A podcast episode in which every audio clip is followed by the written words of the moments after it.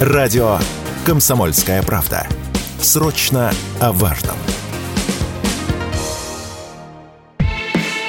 Сборы российских кинотеатров за три квартала составили 28 миллиардов рублей. Они увеличились год году на 60%. Растет и посещаемость кинозалов, однако отрасль все еще находится в кризисном положении, пишет коммерсант со ссылкой на бюллетень кинопрокатчика. Так посещаемость кинозалов выросла на 50% и составила более 90 миллионов зрителей. Лидером кассового рейтинга по итогам периода остается «Чебурашка». Сборы почти 7 миллиардов. На втором месте «Вызов», на третьем «Аватар. Путь воды», далее «Джон Уик 4» и «Леди Баг и Суперкот. Пробуждение силы». По прогнозам бюллетеня кинопрокатчика, к концу 2023 года бокс-офис кинотеатров составит 35 миллиардов рублей. 26 из них принесут российские фильмы. Владельцы кинотеатров с осторожным оптимизмом смотрят в будущее. Самое страшное уже пережили, сказал радио «Комсомольская правда» основатель сети кинотеатров «Люминфильм» Павел Паникоровский.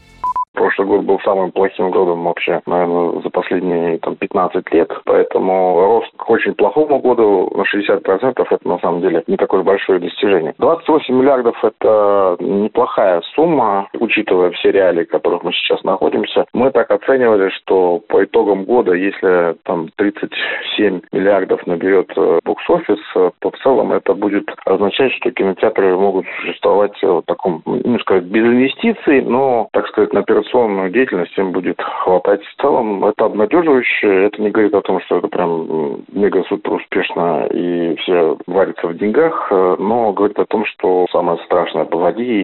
Сетям кинотеатров удалось выжить за счет российского кино. Эксперты хвалят отечественных продюсеров и кинопроизводителей и надеются, что успешный пример Чебурашки будет мотивировать на новые кинохиты. Павел Паникоровский ждет от предстоящих новогодних каникул хороших результатов феномен Чебурашки, конечно, вы понимаете, что до 28 миллиардов 7 – это сборы самого Чебурашки. То есть это, конечно, феноменальный успех. Никто на это не рассчитывал. Говорили, что такие деньги в России в принципе невозможно заработать.